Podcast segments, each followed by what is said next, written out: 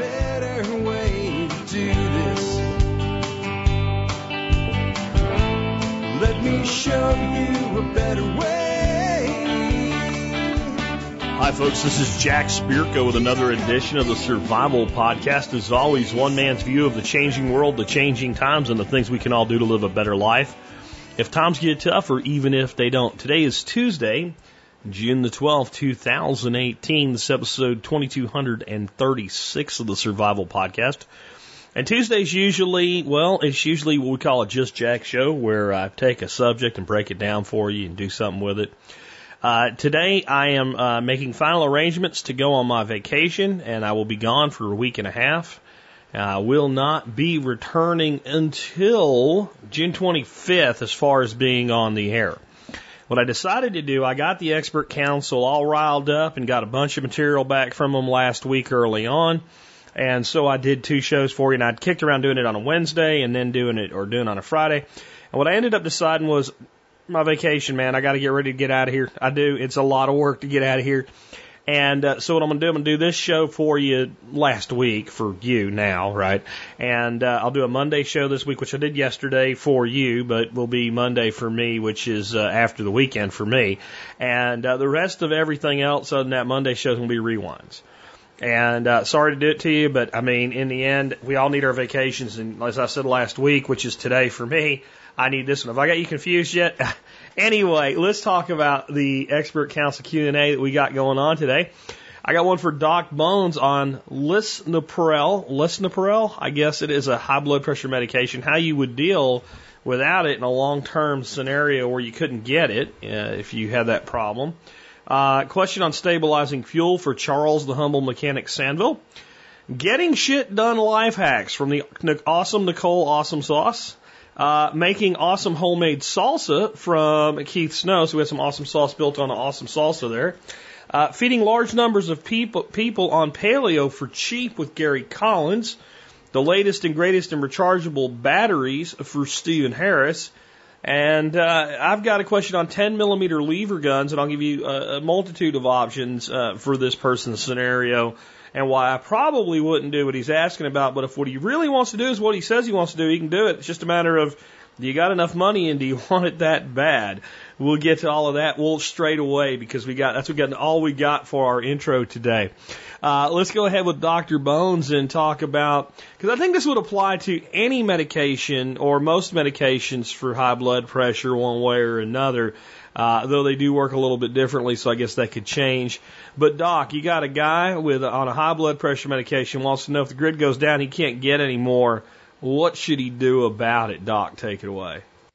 Hi, Joe Alton, MD here, also known as Dr. Bones of doomandbloom.net, where you'll find over 1,000 articles, videos, and podcasts on medical preparedness for any disaster. I'm also the co-author of the 2017 Book Excellence Award winner in medicine, The Survival Medicine Handbook, the essential guide for when medical help is not on the way. Also, designer of medical kits for everything from family camping trips to medical missions overseas at store.doomandbloom.net. This week's question for the Expert Council is from Marcus, who writes, how does one wean themselves off of lisinopril in a long-term survival situation? I'm currently on 10 milligrams of lisinopril a day for high blood pressure. I have 180 days of supplies for them. And in the event of a shortage due to unforeseen events, how would one wean themselves off of this without causing a shock to the system? I'm down from 20 milligrams a day after quitting smoking and currently losing weight from 252 down to 219 at the moment. Congratulations, Marcus. Marcus, lisinopril is used to treat high blood pressure, hypertension, and works by blocking a substance in the body that causes blood vessels to tighten, increasing the pressure. High blood pressure adds strain to the workload of the heart and arteries, and if uncontrolled, may result in a stroke, heart failure, or kidney failure. As a result of lisinopril relaxing blood vessels, this lowers blood pressure and increases the supply of blood and oxygen to the heart. Since you have a limited supply of medicine, you're doing the right thing by quitting smoking and losing weight. Both of these strategies will lower blood pressure and the need for as much lisinopril as you currently take, or perhaps none at all over time. One study actually showed a weight loss of only 9 pounds lowered blood pressure by an average of about 5 millimeters of mercury, and the diastolic, that's the upper number, and the diastolic by about 3. more weight loss lowered it even more. In a survival setting, you can expect your weight loss to continue, so that's not a bad thing, at least from the standpoint of your blood pressure. As for weaning off the medicine, Lisinopril can be found in 5 milligram dosages, so there's potential for fine adjustments of the dose. Using a diuretic in combination with a lower dose of Lisinopril might extend the life of your supply. A drug like hydrochlorothiazide, HCTZ, 12.5 milligrams, something that pharmacies at public grocery stores down here in Florida, by the way, give away free with a doctor's prescription, 90 days worth at least, might be a good choice. Of course, adding this medicine to your current therapy is something you should discuss with your personal physician, not some old retired country doctor. This is Joe Alton, MD, that old Dr. Bones, wishing you the best of health in good times or bad. Thanks for listening. Bye-bye. Hey. Oh, look at that. We got actually a word from the beautiful lady. Hey, besides getting a copy of our Survival Medicine Handbook, don't forget to check out our entire line of medical kits and other supplies at store.doomandbloom.net. I promise you, you will be glad you did.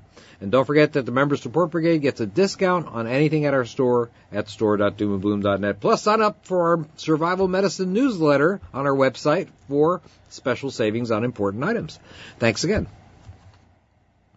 Good stuff from Doc Bones, and I guess I would add to that, just from some conversations I've had with people, that if you have very mild high blood pressure and your doctor is talking to you about going on blood pressure medication for it, you may not need to at all. I mean, lifestyle changes and things like that can help a lot. I think sometimes what they call high blood pressure really isn't that high. I don't think everybody has an exact average. And I think it makes a lot of sense to check your own blood pressure at home, get a good blood pressure cuff, because some people actually just have a little bit of anxiety in a medical office. And if that's you, being elevated 10, even 20 points while having your blood pressure taken is not out of this world. I've seen it. I've seen a situation where my wife was having some chest pains, and of course we went immediately to get some medical assessment. But it really wasn't anything to do with her heart at all. It was basically indigestion. But she was worried, and her blood pressure. She always has like these really great blood pressure readings, and her blood pressure reading looked quite elevated. And it took the doctor saying, "Listen, there's nothing wrong with your heart. There's nothing wrong with your heart. You're fine. If you had the problem you think you do, you'd be flat on your back after you describe your last 2 days of activity to me, or you'd be in serious trouble, one or the other." And then she took her blood pressure again. It went down 20 points. I'm talking 5 minutes by removing the anxiety. So be sure before you do it. And then the other thing is, a lot of times, like, mild increase in blood pressure can be reduced only with a diuretic rather than a full-on blood pressure medication. Think a lot about staying hydrated, given our recent discussions here with my issue, if you end up in that situation, though, with a diuretic. But sometimes you don't need a aggressive blood pressure med. Now, again, always discuss things with your doctor. I'm not a doctor. I don't even play one on TV. I just thought I'd add that. Next, I have a question on fuel stabilizer for Charles the Humble Mechanic. What's up, everybody? It's Charles from HumbleMechanic.com, taking your car-related questions. This one comes from Jess. And Jess wants to know about fuel stabilizer and if PRI brand fuel treatment is worth the upcharge from the Stabil brand. When Jess is putting small equipment away for the season, like snowblowers, mowers, generators, etc., Jess will run them dry with fuel that's treated with marine Stabil and then drain anything out of the fuel system, the tank, and the bowl of the carburetor, and wants to know if PRI works better or if it's just snake oil. Snake oil is a term that I absolutely love the term and hate the thing behind it. So my initial reaction to that question is, man, if your stuff is working good, keep doing that and rock and roll and focus on something else. But it's kind of an interesting question, so I wanted to dive a little bit deeper. First, let's hit this price thing right away. When you break down the pricing difference between Stabil and PRI fuel treatments, the Stabil Marine that Jess is using, it's really not that different. It's about a penny a gallon. Now, if you're treating 1 million gallons, well, that over time is probably going to add up. Or if you're the type of person that'll go 10 more blocks to save that 1 cent on fuel for your car, then keep doing that and keep using the one that's a little bit cheaper. For me, a penny a gallon's not something I'm going to sweat too terribly much. Now, as far as which one is better, which one does the most, I don't think there's the black and white answer that so many people are looking for. you may have, just where you are, great performance with Stabil Marine, and me where I'm at in Central North Carolina, I might have better performance with PRI. But the only way you're going to really know is to try them for yourself. The other thing, depending on where you're at,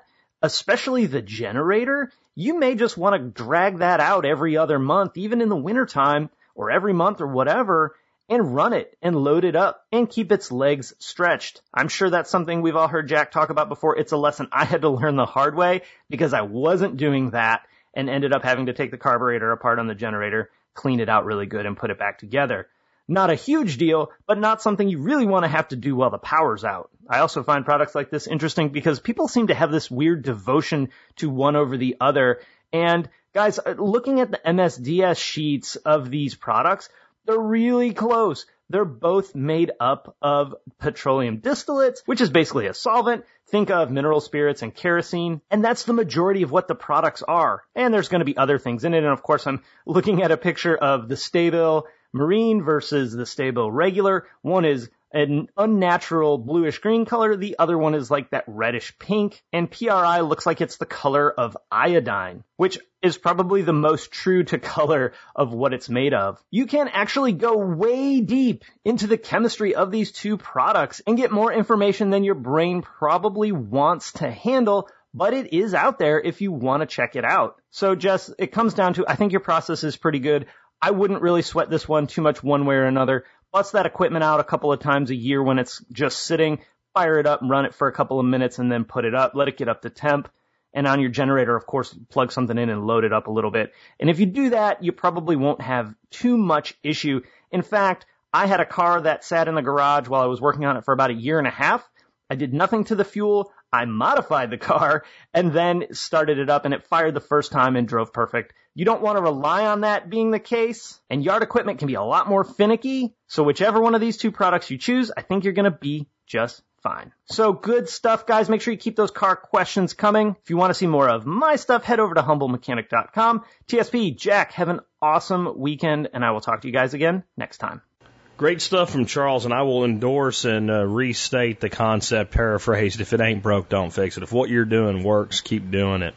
Anyway, next we have some get shit done life hacks from Nicole Awesome Sauce. Nicole, take it away.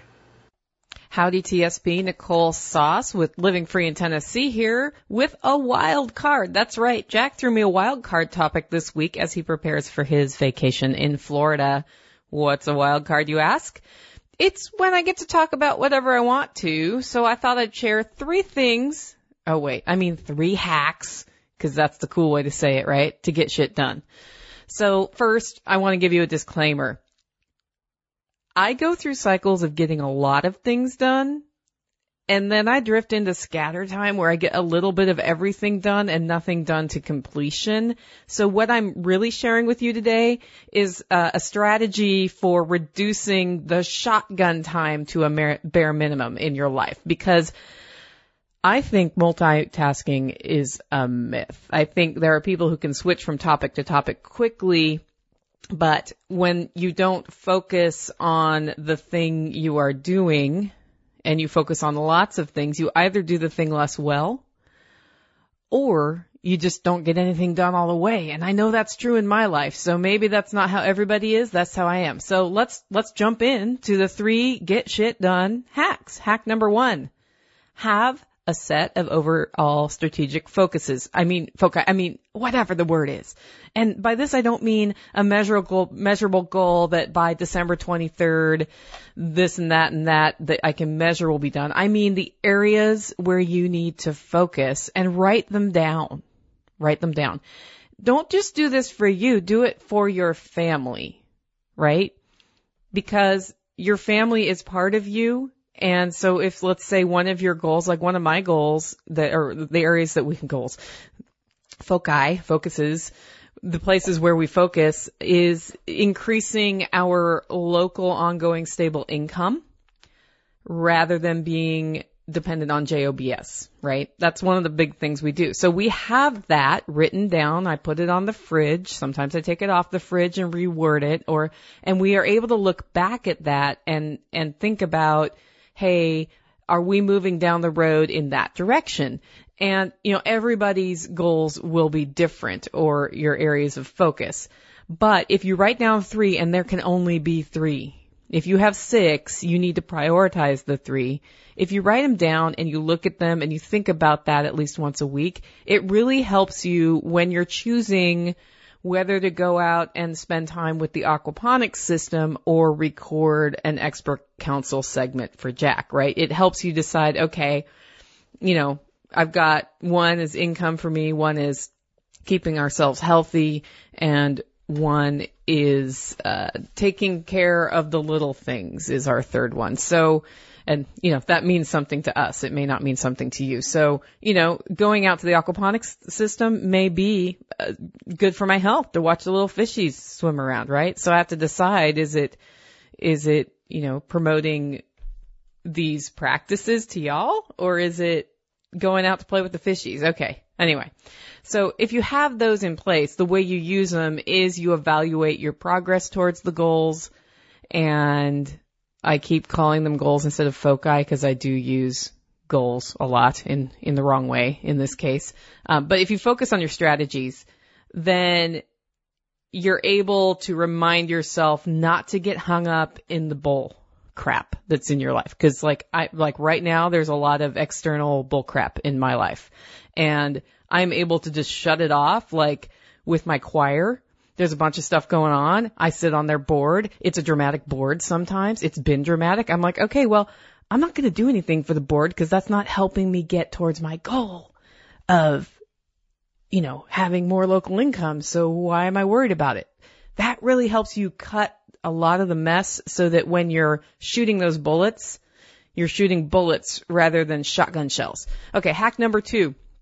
The morning focus on creativity. This is something that, depending on where you are, you may have to change the time of day.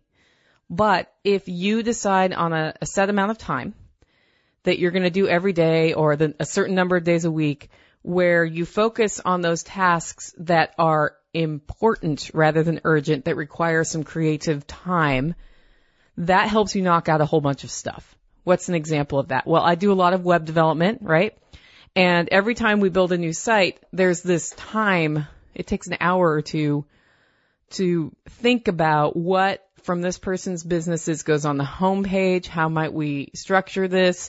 And it's, you know, you can be formulaic about that stuff, but sometimes it's better to step back and say, you know, how are we arranging this? That's what I would call a creative activity. And that's important when you have clients, right? Well, there's another thing that I do, which is a podcast and a coffee business. You guys know about all of that, right? So in order to keep the marketing and promotions going, things need to be written. I have a recipe of the week in my membership portal. I have a book that's underway. I have all of these things going on in the background that if they don't get dedicated time, they get deprioritized because it's much more important to make sure those coffee orders go out. Fulfilling coffee orders it has to be done, right? But it's not a creative thing. So what we've done here is set a time of day where it's the no interrupt this Nicole's time, right? So I do it 4 days a week because I always know one day is going to get derailed by something. Yesterday it was a vet appointment for 3 dogs, which was a total goat circus.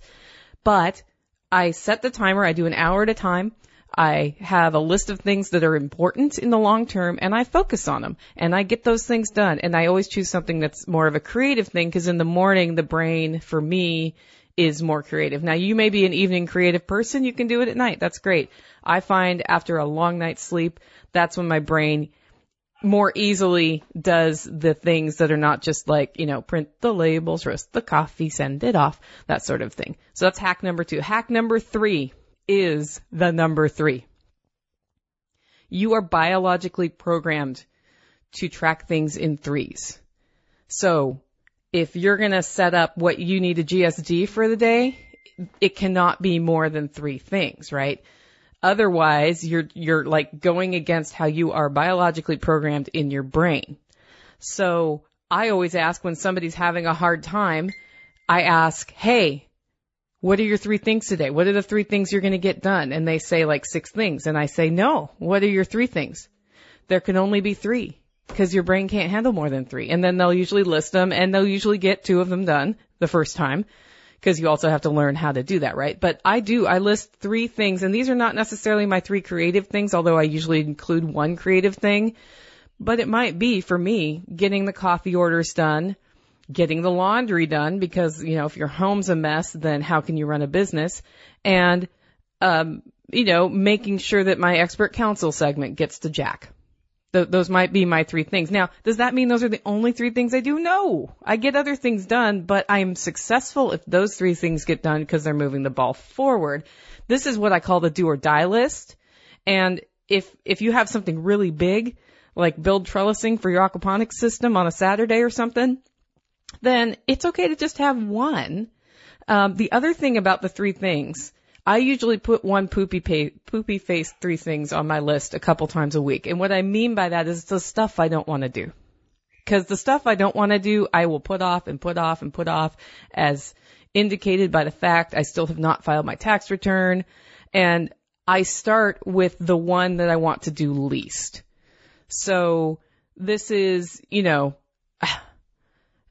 for example, yesterday I got something done that was a horrible administrative task, and I did it before writing the notes for this segment. The reason I did that is if I would have done the segment first, it would have taken me the rest of the day to do the tax prep work I needed to do yesterday, right? So I did the tax prep first. Got it done fairly quickly. Like I could have, you know, procrastinated that all day long. But instead, I did that, and my carrot was I got to write the notes for this segment, because this is fun, and taxes are not fun, because it makes me think about how much of my time the government steals to fund causes I would never voluntarily support. Then again, that might be a different expert counsel question, right? Anyway, TSP, enjoy your coming time of rewinds. It's always fun to see what Jack chooses while he's on vacation. And Jack, I hope your vacation is wonderful and relaxing so you can jump back into your show with renewed vigor. Okay, guys, make it a great week. I agree with all that, and I'm going to second the concept of when you have something you don't want to do it first. And maybe not every day, because if you do that every day, then, you know, your day becomes doldrums and misery and you're unhappy. But at least a few times a week, you have to take the things that you really need to do, that you really don't want to do, and make them the most important priority that day. And you'll find that you get them done rather quickly, and you get them done good enough. Maybe not perfectly, but good enough. With some exceptions. When I was in sales, part of my job was cold calling. There's nothing that sucks ass more than cold calling. Cold calling is the shittiest thing that you can do in sales. Pick up the phone, calling people, talking to their PAs, blah, blah, blah, blah, blah. Can I talk? No. Tell them I died, that type of thing. You idiot, why do you keep calling here? Because I'm going to get fired if I don't. Well, I'm going to keep telling you no. Well, I'm going to keep calling until you put me through to talk to them. That type of thing. But it is the primer that throws the prospect in the funnel that results in the entire process, whereby if you contact 1,000 people, you know, somewhere in the neighborhood of 50 will become clients, and those 50 make your number for the year. Okay? That's the reality of how it works. So when I was in sales and I had to cold call, I would go to my office, I would close and lock the door. You know, Nicole, let's not bother us or something. Nicole calling, Jack is stay the hell away from us, you know, time. And literally, don't come near me. Don't talk to me. I got to get this done. And if you have something that has to be done daily that's like that, blocking off a time for it and doing it in that particular time set is one of the most valuable things you can do, because you'll find yourself being so much more productive. Because what you find when you don't do it is you keep thinking about the fact that you need to do it, you don't want to do it, and you keep finding ways to avoid doing it. And then even when you're doing something else productive, you're not as productive with it as you could be, because you're also thinking about this thing that you have to do that you don't want to do. So good stuff from Nicole. Next up, I was going to have a segment from Keith Snow for you on making salsa, but there was something wrong with that recording. So I'm going to sub in his other response he did for me this week, this one on stuffed zucchini. So we're going to go ahead and take a listen to that. Hey, Chef Keith Snow with HarvestEating.com and Food Storage Feast. Wanted to talk a little bit about zucchini. I recently got a question from somebody who's growing some zucchini down in the Georgia region. And as you know, zucchini's and squash for that matter, they come fast and furious. So the person was looking for some recipes, and there are dozens of things that you can do with zucchini, but I wanted to give you an idea of one of my kind of old favorites, and that is stuffed zucchini. There's not that much that's tricky about this, but you need to get the innards out of the zucchini. Now, so you want these to be, I would say, around 8 to 10 inches long, and that's one that's going to be not good for some other things, but it's definitely going to be good for this recipe. So what you want to do is take them, and like I said, my mom would take them and parboil them, so she'd have boiling water unsalted, and she'd put them in there for 15 minutes or so, and then remove them and allow them to cool. Now, I like to steam them, so I'll steam them about 15 to 18 minutes, and you just need to test it, with the tip of a knife. Now, there's a fine line between the thing just falling apart into mush or it's still being hard as a rock. So I'm not going to tell you, depending upon how much water you have, how big the zucchini is, there's no way for me to tell you, right to the minute. You need to be cooking. That's what it means when you say cooking. You're in there figuring it out a bit on your own. So you want it to be just yielding and tender. And then what you're going to do is take them out of the steamer, or if you want to boil them in water, that's fine too. Let them cool off on the counter. You're not going to be able to handle them for a good long time. And trust me on this, because I've tried to, it feels a little bit cool on the outside. You cut it open and all of a sudden those, lava hot juices on the inside burn your hands. So let the thing cool off, and promise you it's going to be easier to work with. Maybe it takes 30 minutes or so. And then what you want to do is, keep the stem end on. You should have a little bit of the stem end. So you're going to slice this thing, in half lengthwise. In other words, from the stem to the tail. Not horizontally. You're not cutting it in half. You're cutting it lengthwise. And if your zucchini happens to be a little bit twisted, place it on a board in a way that you're going to have two equal halves. Because if it's, looking like a large letter C and you try to cut it in half, you're going to make a mess. So you would need to turn the C up, if that makes sense, and cut it straight down the middle, taking into account any bend in this zucchini. So once you do that, then what you're going to do is take a spoon.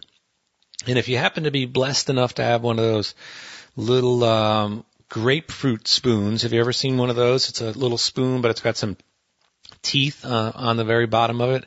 My parents used to have that because they used to eat citrus over the holidays, and they had a grapefruit spoon. But if you don't have that, any spoon will do, and you just want to go in, and you'll see quickly where the wall of the zucchini ends, and then the seed pocket and the mushy stuff in the middle begins. And you're going to carefully use that knife and just hollow it out inside.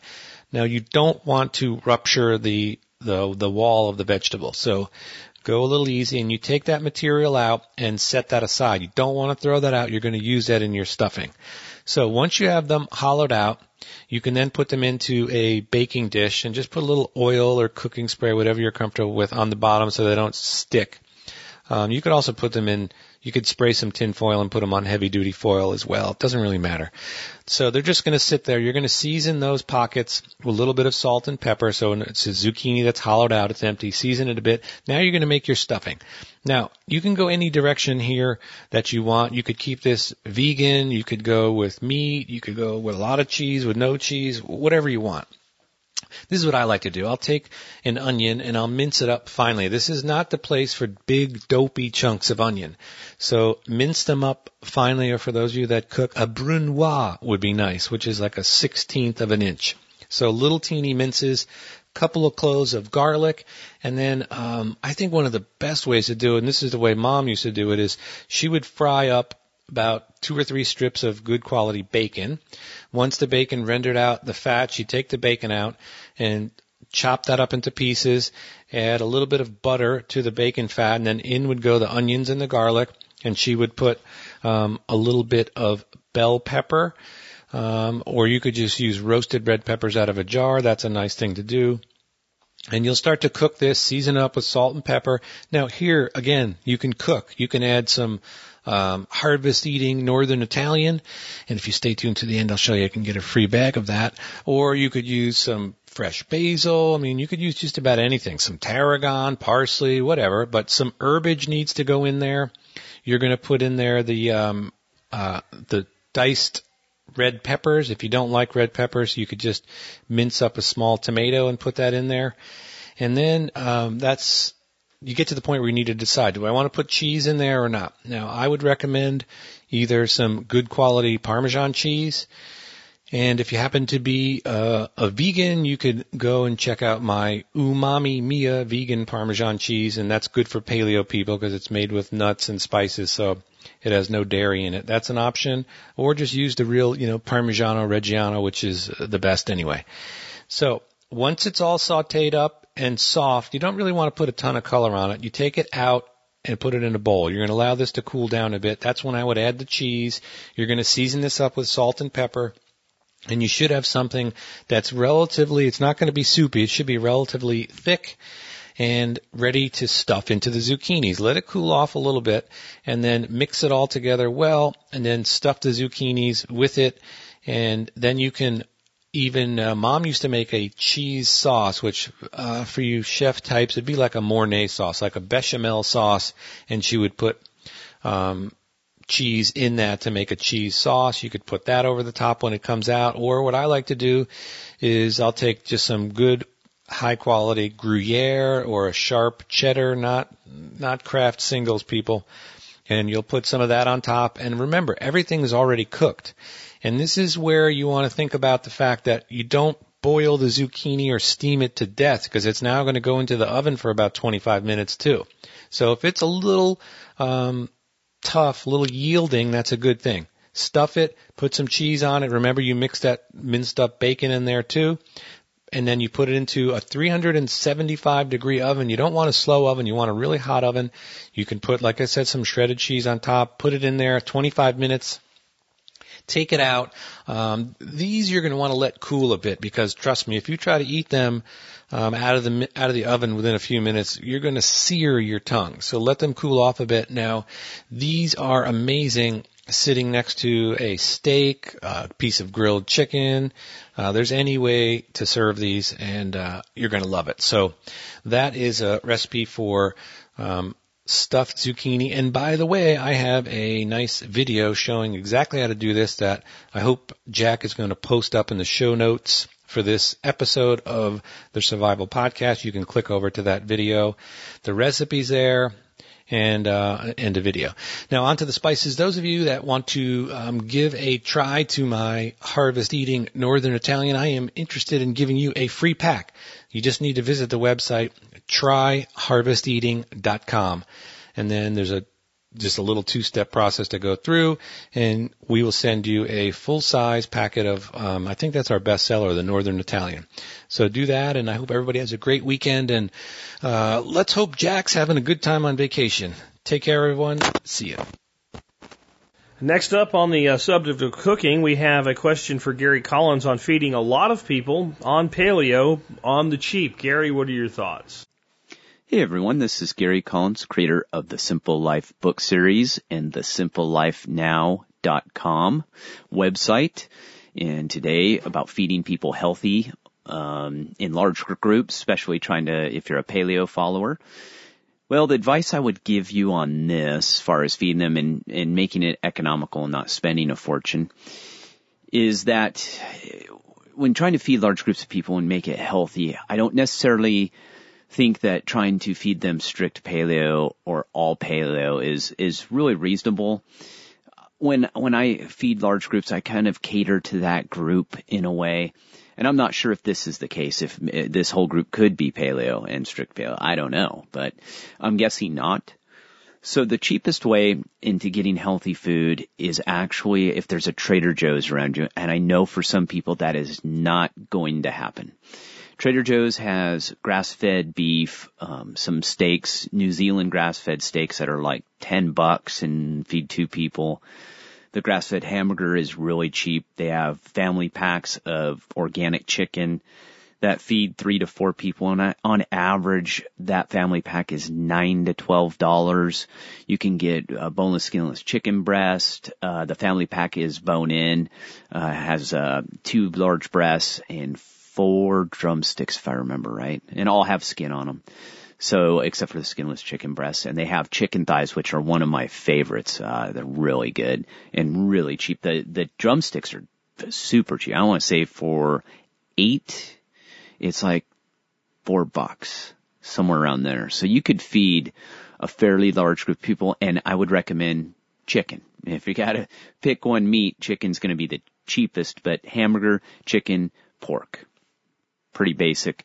And now for the sides is sweet potato. You can get a bag of 5-pound bag of sweet potatoes for, I think they're around $4 or $5 at Trader Joe's, and it's organic.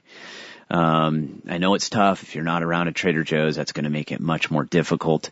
Costco has some meat, and I know it's kind of hit or miss sometimes.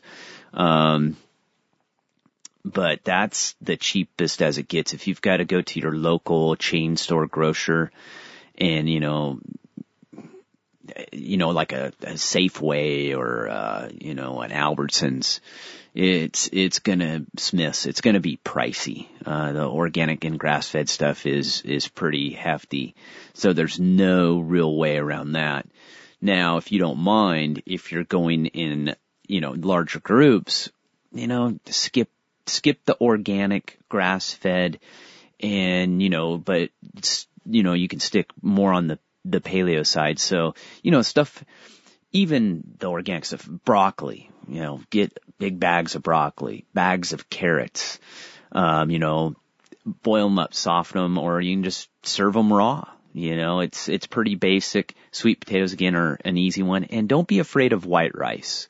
Or rice in general. Rice every once in a while is not going to kill you. I'm going to tell you guys, I eat rice on occasion and I like it. So it's not going to kill you, especially white rice is one of those kind of, even though it's a grain, it's kind of a gray area in a lot of paleo folks because it really doesn't cause most people any problems.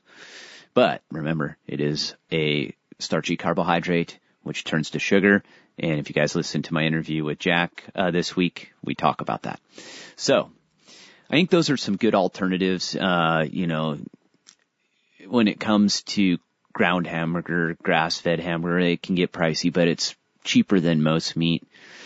And I would stick along those. I mean, and they also make they've come out with these coconut tortilla chips. There's one brand that it literally tastes just like tortilla chips, corn tortilla chips. And of course, right now, I cannot think of the name. It's escaping me. I've eaten them and they're great. But if you look up grain-free coconut tortilla chips, there's only 2 companies that will come up, but there's a ton of great alternatives. Keep it simple. Hey, the simple life. And paleo, when done right, is actually pretty straightforward and simple. So I hope that helps. If there's not a Trader Joe's around you, like I said, do the best you can with what you think's reasonable price-wise. But I'd say Trader Joe's, you can feed a pretty fairly large group of people for about $100. So I hope that helps. And if you got any comments, shoot them in the comment section. And you guys know how to get a hold of me on my website. I take this question to be large group, like 15, 20, 25, 30, like a big event type thing, not something you're doing on a daily basis. If you're doing it on a daily basis, you're going to have to work in more things and be more creative. If you're going to be doing this and you're doing this for like some kind of a workshop or get together, whatever, and you want to put on like a kind of like, this is what paleo eating is like, you can let go of some of the free-range organic grass-fed here and there wherever you have to and try to stick more to a low-carb approach to that. Most people that are on kind of a primal paleo lifestyle, if you're doing something for a group of people that kind of that's their thing, they're usually not purists. They're usually not like and I hate to say this, but like the vegan community where I can't have this and I can't have that and I can't have this, in my experience anyway, so... The person would much rather have grass-fed beef than conventional beef, but if it's between beef and a baked potato, they'll eat the beef. And they won't bitch about it. They won't have a beef with the beef, right? So that'd be one thing. And like one of the ways we try to do some of that here with our workshops, and we don't try to stay strict for our workshops because it is expensive and not everybody coming is of that mindset. But, you know, we do large cuts of meat barbecue style. That's the easiest way I know. You can get really high quality pork. We have a butcher shop. I have to drive out to Weatherford for it, but you know, check your local shops where they're, you know, these pigs are pastured pigs, and you get pork shoulder for very little money compared to, you know, buying it as a boutique item. If you're willing to buy the big giant cut and put it through the smoker and take your time getting there, and salad. You know, probably the best deal in the organic, you know, natural world is salad greens and stuff like that. Make a huge salad, plate that up with a meat and maybe a vegetable side. Lots of different sides out there that you can do and you can get creative with. And then soups are a great way to stretch things without having to go into a really starchy world. Yesterday I took out 4 links of sausage. Now these are 4 links of sausage that I could probably just sit down and hammer and be done with in 5 minutes, if I was really hungry, but certainly, you know, without having buns or anything, trying to stay paleo, I'm gonna pound through 4 links of sausage. Where if, you know, you put them on a bun or something, maybe everybody's eating 1 or 2. So how do you make that start? I made a soup. And I went out on my property and I got some different peppers, a little bit of chili peppers and some things like that. Made the soup base up with some Better Than Bullion chicken stock base. And used 2 little golden potatoes to kind of give some little bit of a starchy thing in there. But it's not a lot. You could certainly omit those. But the main thing that I made up the bulk of the soup, other than the meat with, was Swiss chard.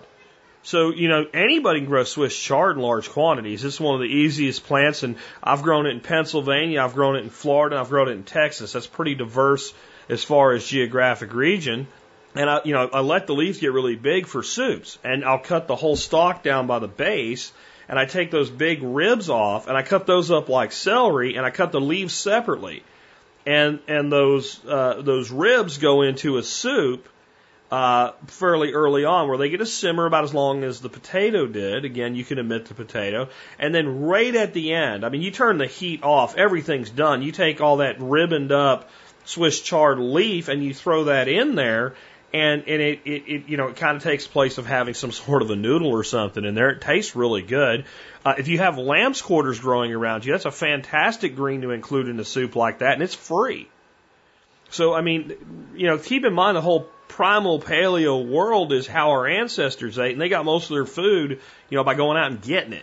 So that kind of helps there too. But soups definitely are a stretcher that can stretch something and make more out of less. And, you know, using things like carrots and celery and stuff like that, that'll expand that. And yeah, there's some carbohydrate in there, but it's very minimal.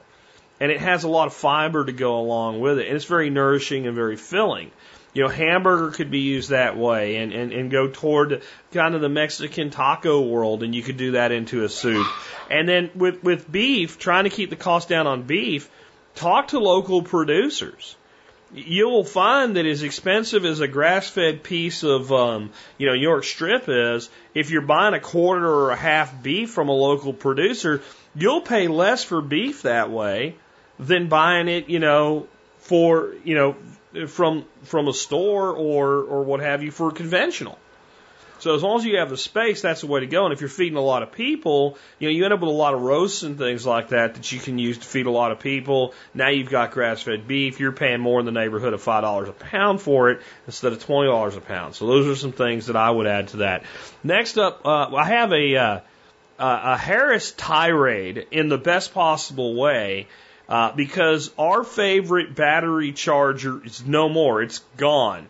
And so it's caused Steve to go look for new options and come up with a complete, total amazing recommendation of products for the rechargeable batteries and battery backup world. And this one went longer than the 10 minutes I give these guys, but this is like a mini show in itself. So I gave Steve some leeway on this.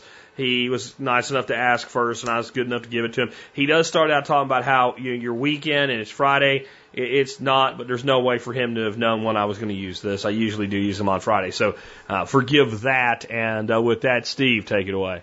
Hi, this is Steve Harris calling in to answer your questions on the expert panel. And since Jack didn't say it, I'll say it's Friday, Friday, Friday. And I have a complete change in recommendations for you for AA batteries. The world has changed.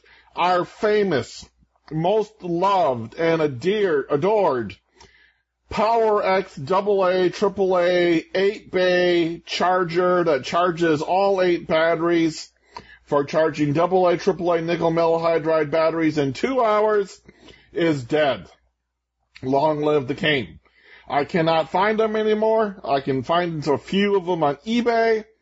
There was a version that charges in 1 hour. There's a version that charges in 2 hours. I like the 2 hour one better, a smaller wall wart. I have 4 of them. Jack has several of them. Everyone, it's been a fan favorite. But you guys have been emailing me, literally, like 16 emails, like, Steve, the PowerX charger's gone. What do I do? What do I do? Well, I have been playing for the last several years with other other AA chargers, and I'm going to tell you what to get now that the PowerX is gone. I very much want you to get the EBL Echo Baker Lima 40-minute iQuick smart battery charger with USB port, which means you are charging these via a USB cable. I have gone to almost all USB for portable power measures. No 12-volt, no 110.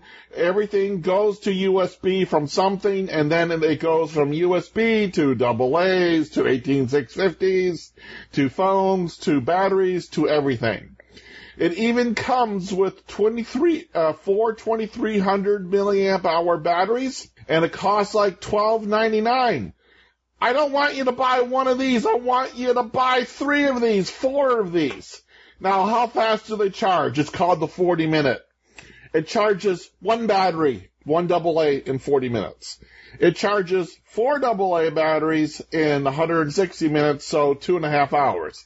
Compared to 2 hours for the PowerX, okay, it's acceptable. It's a lot smaller. Only holds 4 batteries, but it's a lot smaller. Sometimes 4 batteries is all you need.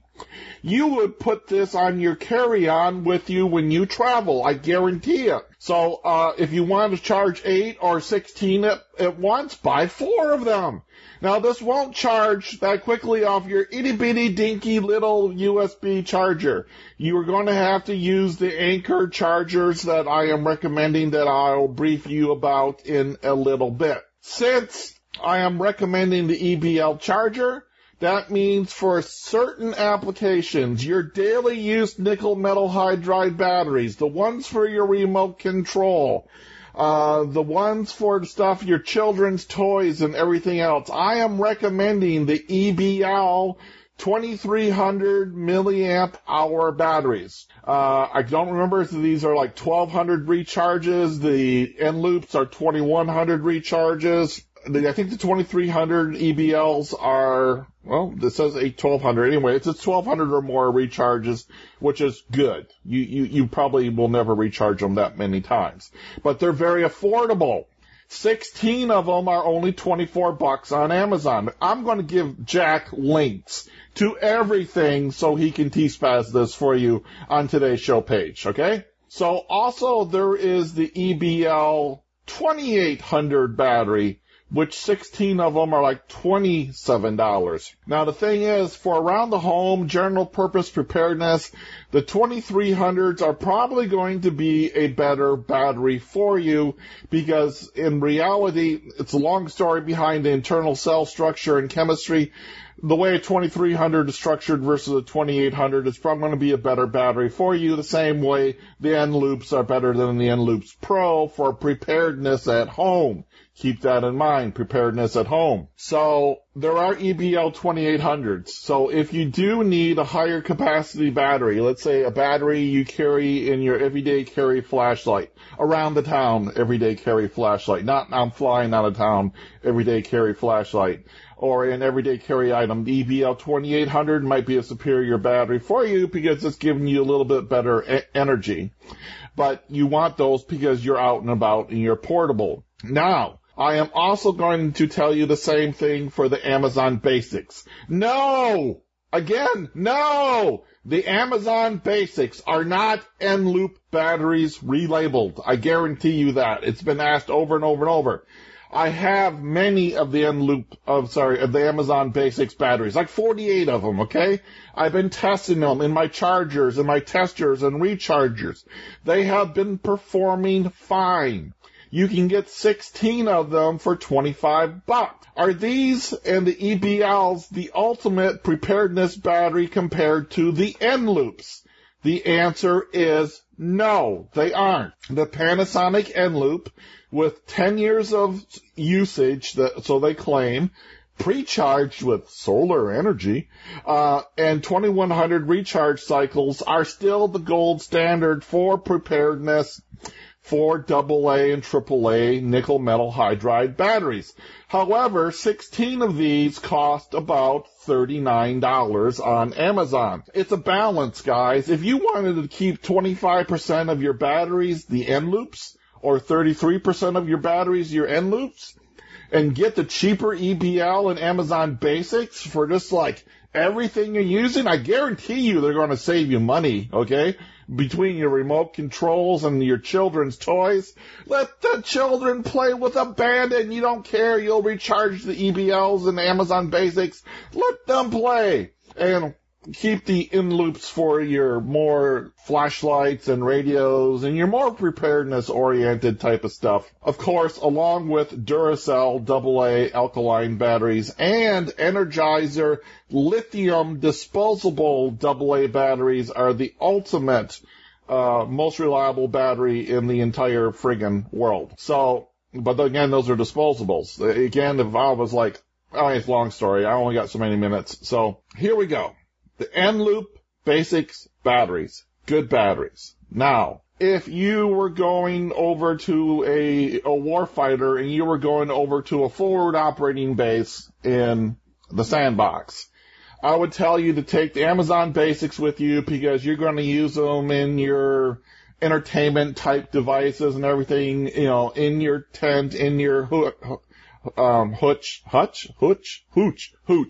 And you hooch at the forward operating base, that's fine. If you are a war fighter, if you're a secret agent, if you're a police officer, and you are going out, and a fireman, and an EMT, and you're going out, and you got your everyday carry flashlight on you, and you got some weapon lights, and you got some other critical things that you are going out with that you absolutely, positively have to know it is fully 100% charged and ready to go, and you want the maximum amount of energy possible.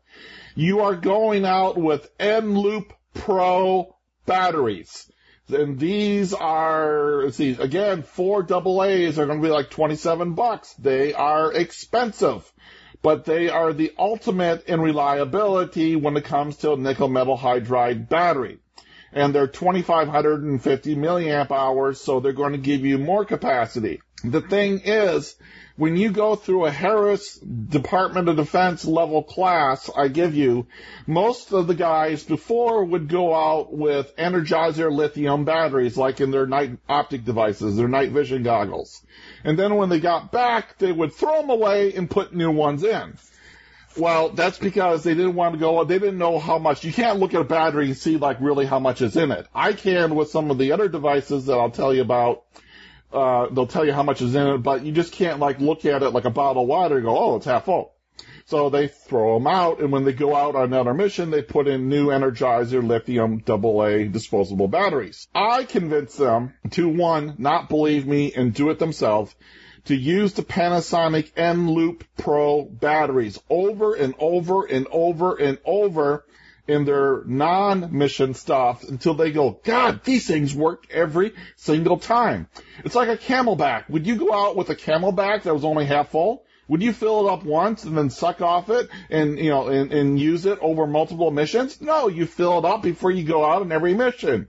Same thing with an Eneloop Pro. You fill it up before you go out in every mission. That way you know it's full. Something takes a dump, you run out of charge, you switch over to the Energizer lithium disposable batteries to back up the Eneloop Pros. So it's the reverse. Normally you think you'd use the lithium disposables as a primary, then the Eneloop Pros as a secondary, but you don't. You do it the other way around because it's like filling up the CamelBak. It's full. I know it's full. I know it's going to stay full. I know it's going to work. You go out with those. So I am advocating the Eneloop Pro for critical applications. Warfighter, police fighter, firefighter type of applications where it is your main carry light and you are your main carry device and you are dependent upon these batteries. Sorry, Jack, I'm going to bust 12 minutes. Please let me go. This is so jam-packed. In addition to the EBL AA charger, I want you to get another charger. It's only $9.95. It is made by the famous company Olight, Olight. It is the Olight Portable Universal Magnetic USB Charger.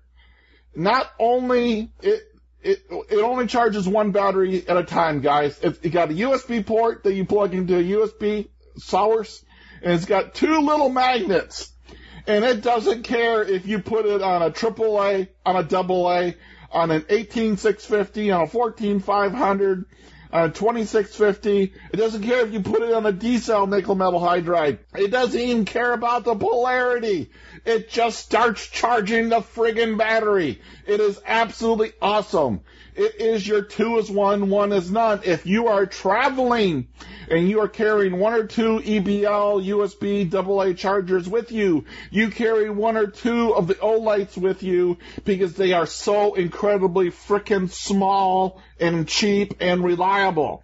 Yeah, you can only charge, well, actually, Steve Harris, I'll show you in a video someday how I can charge four batteries with the Olight, but it's a little trickery, but you can charge one battery at a time, which is better than being stuck with broken ones. Anyways, it's so small, I can't recommend it enough. I am also going to recommend that you upgrade and you get the iMUTO portable 30,000 milliamp battery. It is a USB battery. It charges via USB ports. It will do Quick Charge 3.0, USB-C, and regular USB. It is $50, the version with only three USB ports, non-Quick Charge, non-USB-C, which are stories in themselves, is only like $45. With that, you can actually take the AA chargers I'm talking about. It's like, God, I really need some AAAs for my GPS, and you're in the field. You can recharge the AAAs for your GPS off of the iMUTO battery. It is so awesome, and I carry it and trust it everywhere. For charging everything USB, of course, we are going to go with what Jack and I love the most. That is the Anker chargers. I want you to get the Anker Quick Charge 3.0 43.5 watt 4-port USB wall charger. It's got flip-out prongs. It works on 240 or 120, and it's got four USB outputs on it. It's compact, and one of them is Quick Charge. There is another version of this that's not Quick Charge that I want you to get for a cigarette lighter, and there's another version that has USB-C and Quick Charge, and it's also USB-C PD, which I got to give you a whole lecture on in the future. It is $29 via Amazon. Again, links to it in T-Spaz. That's about it, guys. I ran over my time limit. Thanks for the allowance, Jack. We're cutting this off in 15. Get all my stuff at steven1234.com. And, of course, email me with any questions. I will get you taken care of. That's it for the new stuff for AAs and recharging. Thank you. And, folks, I have links to every single thing that Steve mentioned in the show notes. There's a whole segment that says Steve's Battery Links, that's just separate from all the other links and resources for today's show, just to consolidate them in one place and make them easy to find. And that was an amazing segment by Steve, and I thank him a great deal for doing that. Y'all should know he had a pretty bad spill on a bike riding accident, and was still able to get that done during recovery. So I really doubly appreciate him doing that for us. So let's get into the question that I have pulled out for myself this week. This is on guns, which I like talking about guns. So this one comes from John, and John sends me a link to Kimber America for a gun called Camp Guard, which is a 10 millimeter on a 1911 platform. And yeah, I can understand why you'd want one, John. I mean, it's a 1911, so of course you want it. And it's a 10 millimeter, so of course you want it. Two of them together, that's just beautiful. But the question isn't about that gun. The question is, any ideas on a 10 millimeter lever gun? Background, I really like the new Kimber Camp 10 pistol. I was thinking of pairing it with a rifle. Have you ever heard of a 10 millimeter lever action? And of course the link to this beautiful 1911, and Kimber makes just some beautiful guns as a whole. John, I did find you a way that you can get a 10 millimeter in a lever gun. I don't think you're going to like it, and I wouldn't spend my money to do it. If you do spend your money on it, I would very much love to shoot it if we ever get to a place at the same time together where it's acceptable to discharge firearms. I certainly wouldn't talk bad about you for doing it, but I wouldn't spend my money this way. Here's why. That Kimber's going to set you back about $1,400-$1,500, and maybe more with some options added to it. So then you're going to look to a Marlin lever gun. You're going to need to pick up a Marlin in 357 Magnum, 38 Special combo, and then you're going to need to send that gun to a company called, and it's the only people I've found that will do this for you right now, is a company called Ranger Point Precision. And they're very good at what they do, and they do some really cool, really creative things with conversions of lever action guns, and they will make you a 10 millimeter lever gun out of that 357 Marlin, which you're going to spend somewhere between, if it's used, $500 ish, up to $700 to $800 on, depending on where you buy it and what have you, to get that. And then when you send it to them, they're going to want a check from you for $1,800 in addition to that. So you're looking at $2,100, $2,200, maybe $2,400 into this lever action gun that's a $500, $600 gun by the time it's all said and done with. And when I look at it that way, I have a hard time, in my view, justifying the expense. I really do.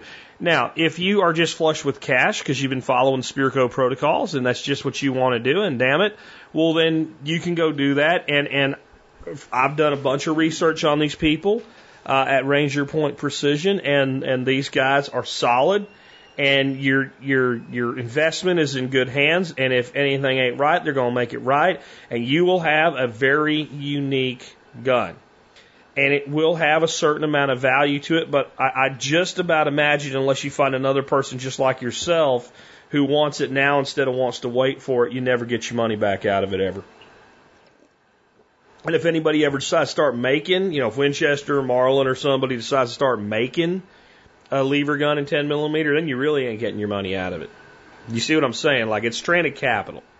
So it's a lifetime purchase, or it's you're going to take a loss on it if you ever decide you don't want it anymore. And I've really wanted some guns, and I've gone out and gotten them, and I've enjoyed them, and then I've said, you know what? I had my fun with that gun, and I'm ready to, if it's not a real expensive gun, maybe gift it to somebody, or I'm ready to sell it. And I've generally been able to sell guns for close to what I've paid for them. In some instances, I've been able to actually make a little money on a gun here and there when I've gotten good deals at a gun show, and then, sell it and be able to actually make a little money, trade it up or something like that to another gun. So I'm always thinking, well, what is this worth after I put my money in it, and how much of a bath am I going to take? And taking $1,000 or more bath, which is what I think you would be doing, is not something I would do but you could do it. I'd like to talk about some of the options that you have otherwise. One is you could go get a Hi-Point for a few $100s and have a 10mm carbine and have a 10mm handgun.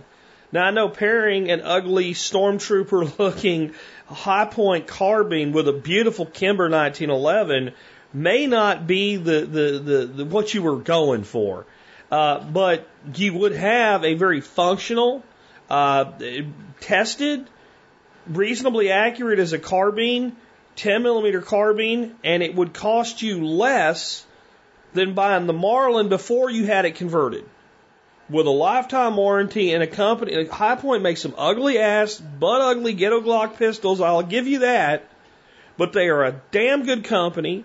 They stand behind everything that they do, and if you do something stupid, like you're driving through a field and you put the thing in the back of the truck and you forgot about it, and it falls out and you drag it hung by a piece of baling wire, send them, they'll fix it.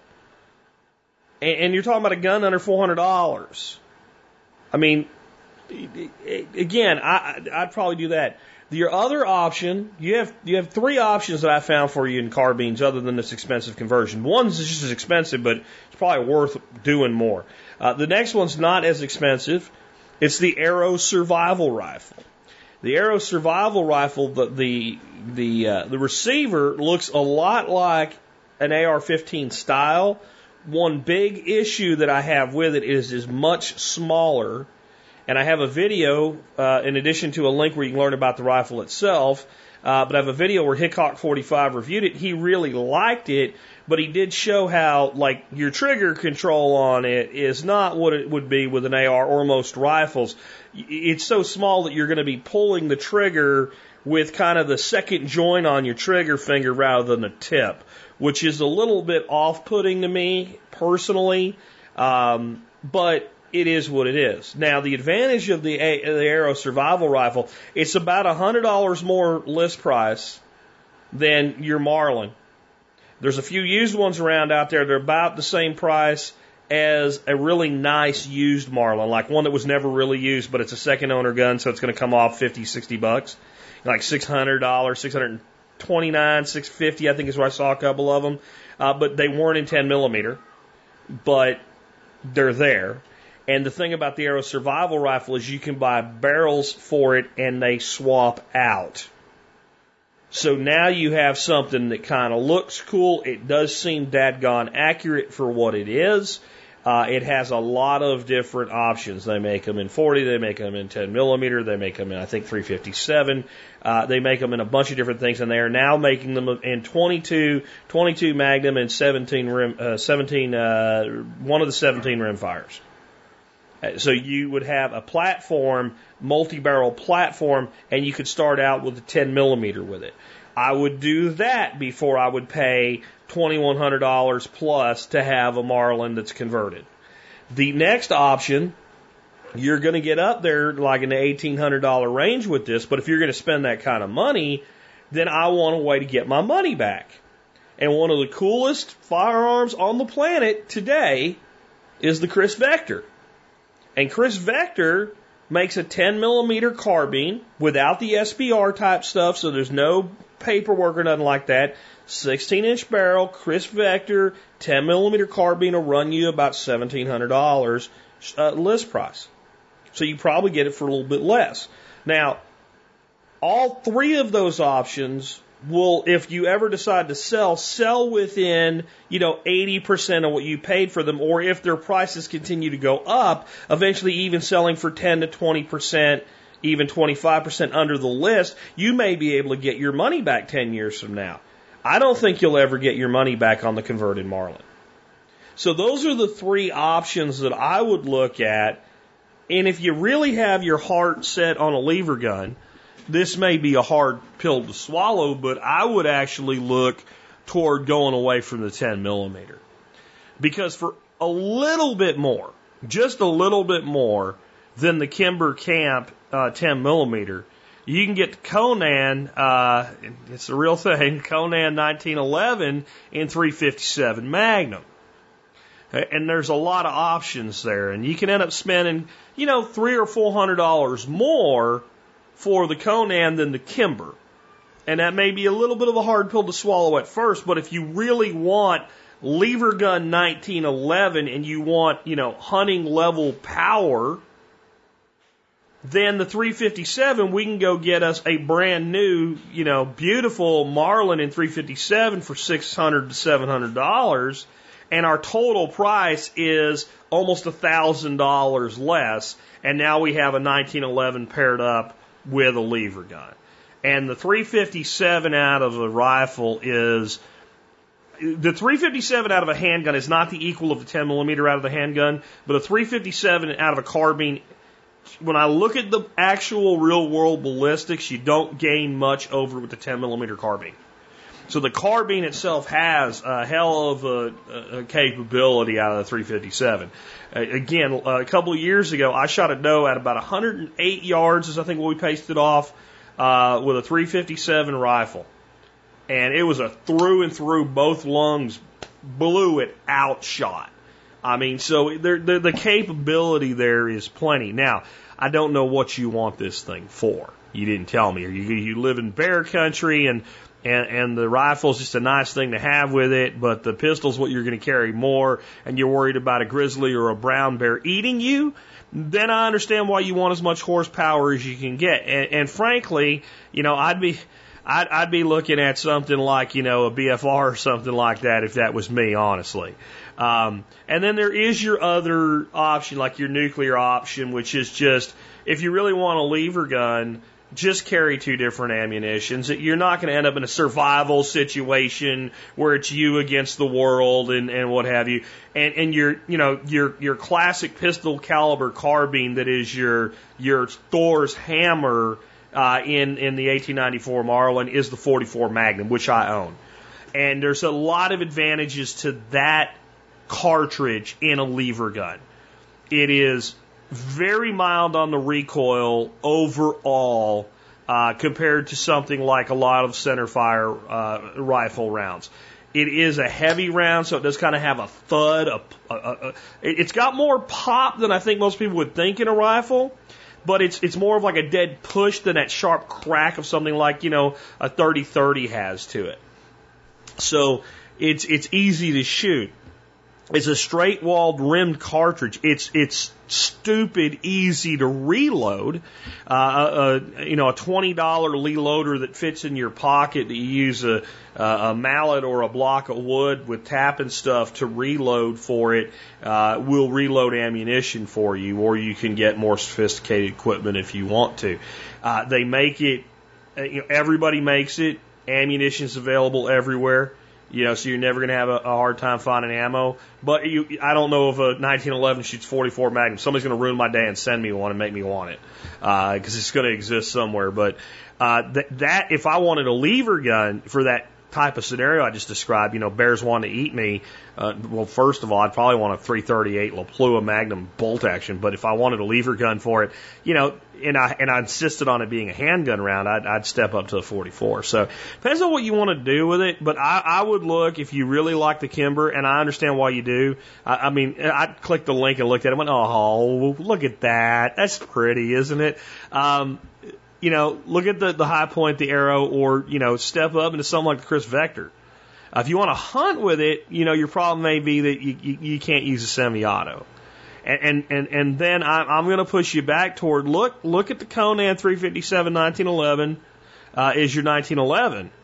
And look to just a Marlin. And, you know, one thing I'll tell you, all of you to be on the lookout for is the old, like, 50s and 60s pattern Marlin in 357-38 special. Before they put the stupid crossbolt safety and all that crap on them, where safety was a half cock, and they're not that common to find, but when you do, it's weird. They're hard to find, but no one seems to want them. And sometimes they'll sell for $300, and they might be a little slicked up and could use some love and a lot of blue missing off them and a little bit of rust here and there, but you know they. That Ballard rifling that Marlin uses, the damn things shoot accurately for frickin' ever. They function beautifully, and, you know, they don't make them like that anymore.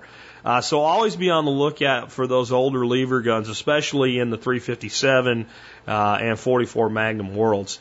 I had one in my hands. I almost bought for my kid as a deer rifle. I guess it would be, he's 28 now, so 10, he would be 18, 12, 16 years ago. 16 years ago, I stood in this little hardware store in upstate Pennsylvania with this old 357 Marlin in my hand. And when I decided it wasn't the right deer rifle for him, I thought I should buy this for myself, and I didn't. And today, right now, this minute, I regret not buying that gun. So just, keep that in mind when you're, in old gun shops and you're in, pawn shops and gun shows and all that. You see one of those, it's worth picking up. It really is. You'll be me wishing you would have. But I think if you, if you spend $2,100 to have a $700 gun converted to 10mm, you'll probably be me wishing you didn't, right? And some of the things I've felt that way about. But it's up to you in the end. Again, I won't fault you for it, but you can do it if you want to. With that, we've wrapped up the show, and I don't have an item of the day for you, but do remember you can always help support this show by doing your online shopping at tspaz.com, tspaz.com. You'll find all the items that I've reviewed, and I really appreciate you doing that, and it really helps when you do. And we'll get to our song of the day. In an effort not to jack up any more I'm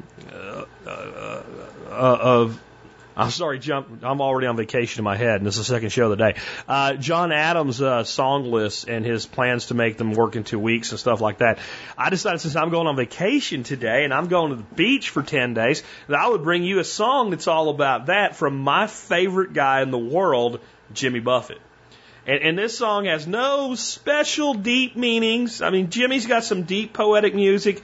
Now, this is just the reality of getting the hell away and really changing your attitude by changing your latitude. It's changes in latitudes, changes in attitudes, and my latitude is about to change, and I am really looking forward to it.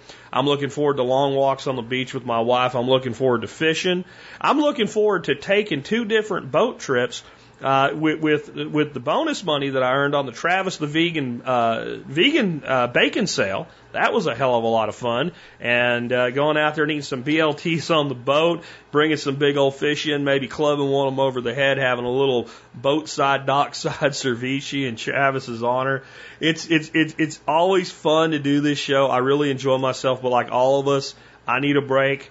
I'm not quite there yet if you're listening to this right after it was published, but next morning I'm heading out to those blue waters. Changes in latitudes, changes in attitudes. And with that, this has been Jack Spirko with another edition of the Survival Podcast.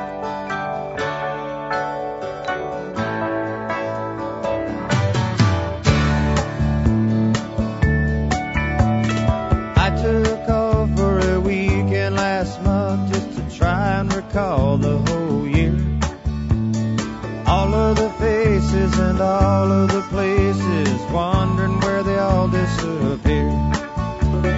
I didn't ponder the question too long. I was hungry and went out for a bite. Ran into a chum with a bottle of rum, and we wound up drinking all night.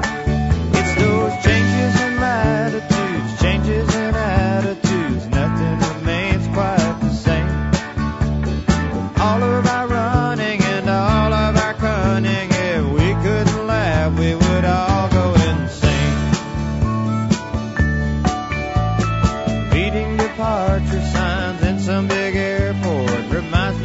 Places I've been, visions of good times that brought so much pleasure, makes me want to go back again.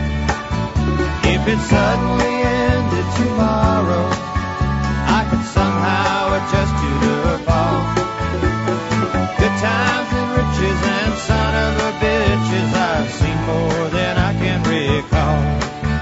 These changes in latitudes, changes in attitudes, nothing remains quite the same. Through all of the islands and all of the highlands, if we couldn't laugh, we would all go insane.